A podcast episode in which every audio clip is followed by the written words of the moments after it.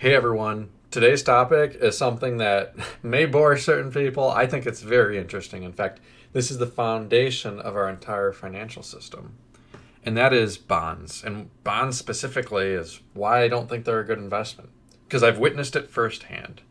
Now, first and foremost, I'll talk about like the physical bonds that I'm sure some of you guys may have.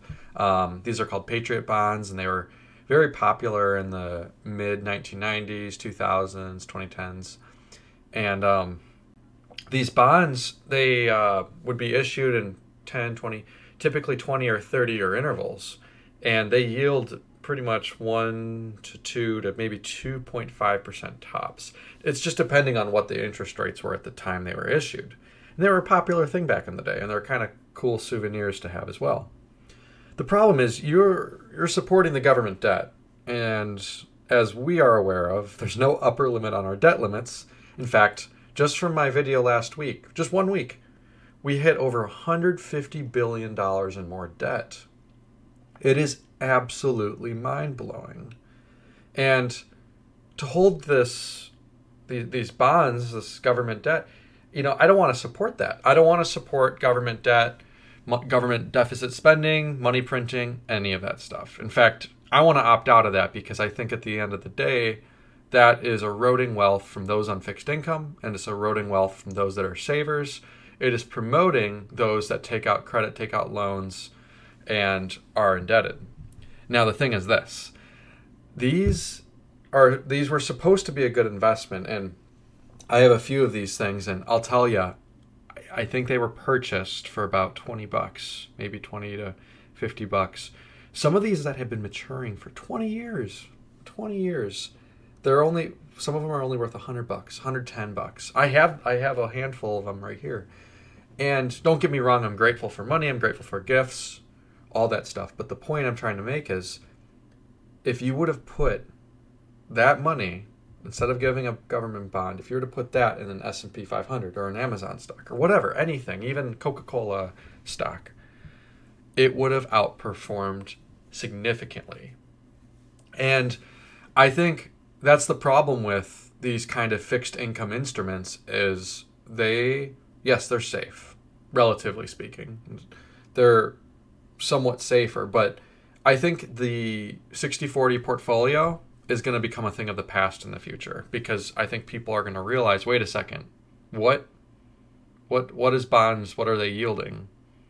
And is it really what I want to be in that's going to optimize my value and my my net worth in the future? And oftentimes the answer may be no. I have another story to tell you guys because I actually had tips and I was holding I don't know between five and seven thousand dollars of tips.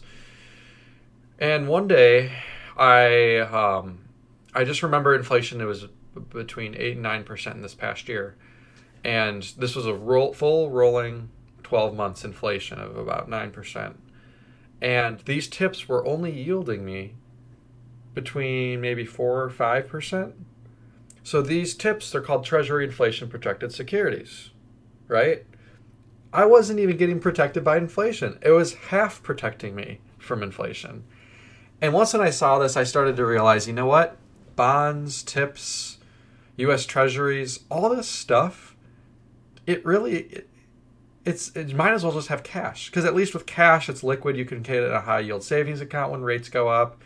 You can deploy it towards certain stocks and investments. I mean, it's even better almost just to buy a pair of designer sunglasses. At least it'll hold up its value more than any of these investments I bought or was or have acquired. So the point is this. I think we need to start not buying government debt because by buying government debt we're supporting the fiat Ponzi scheme.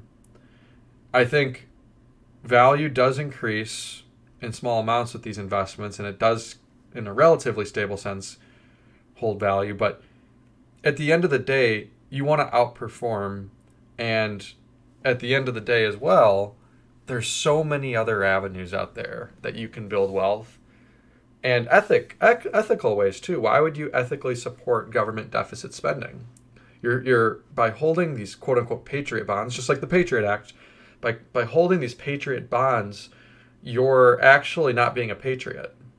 You're I guess you could make the case you're a patriot to the Treasury and the IRS and the government, but you're actually harming people via war, proxy wars, and wars across the world.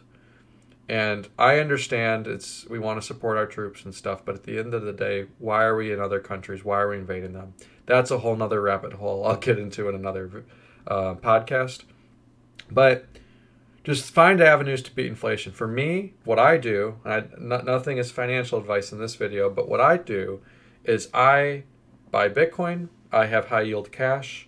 I have some exposure to an S&P, but I, I don't recommend, and I'm not going to ever buy bonds personally in, in my lifetime just because what's the point of holding something from the ethical stand, but also from the standpoint that it doesn't even beat the inflation and it doesn't even match the market. So I think Bitcoin is a way out and it's a way to opt out of this fiat financial system that keeps people enslaved to debt. But you guys let me know what you think. Do you guys think bonds are a good investment? You guys let me know what you think. Anyways, I hope you guys have a good rest of your day. SatsMate is out.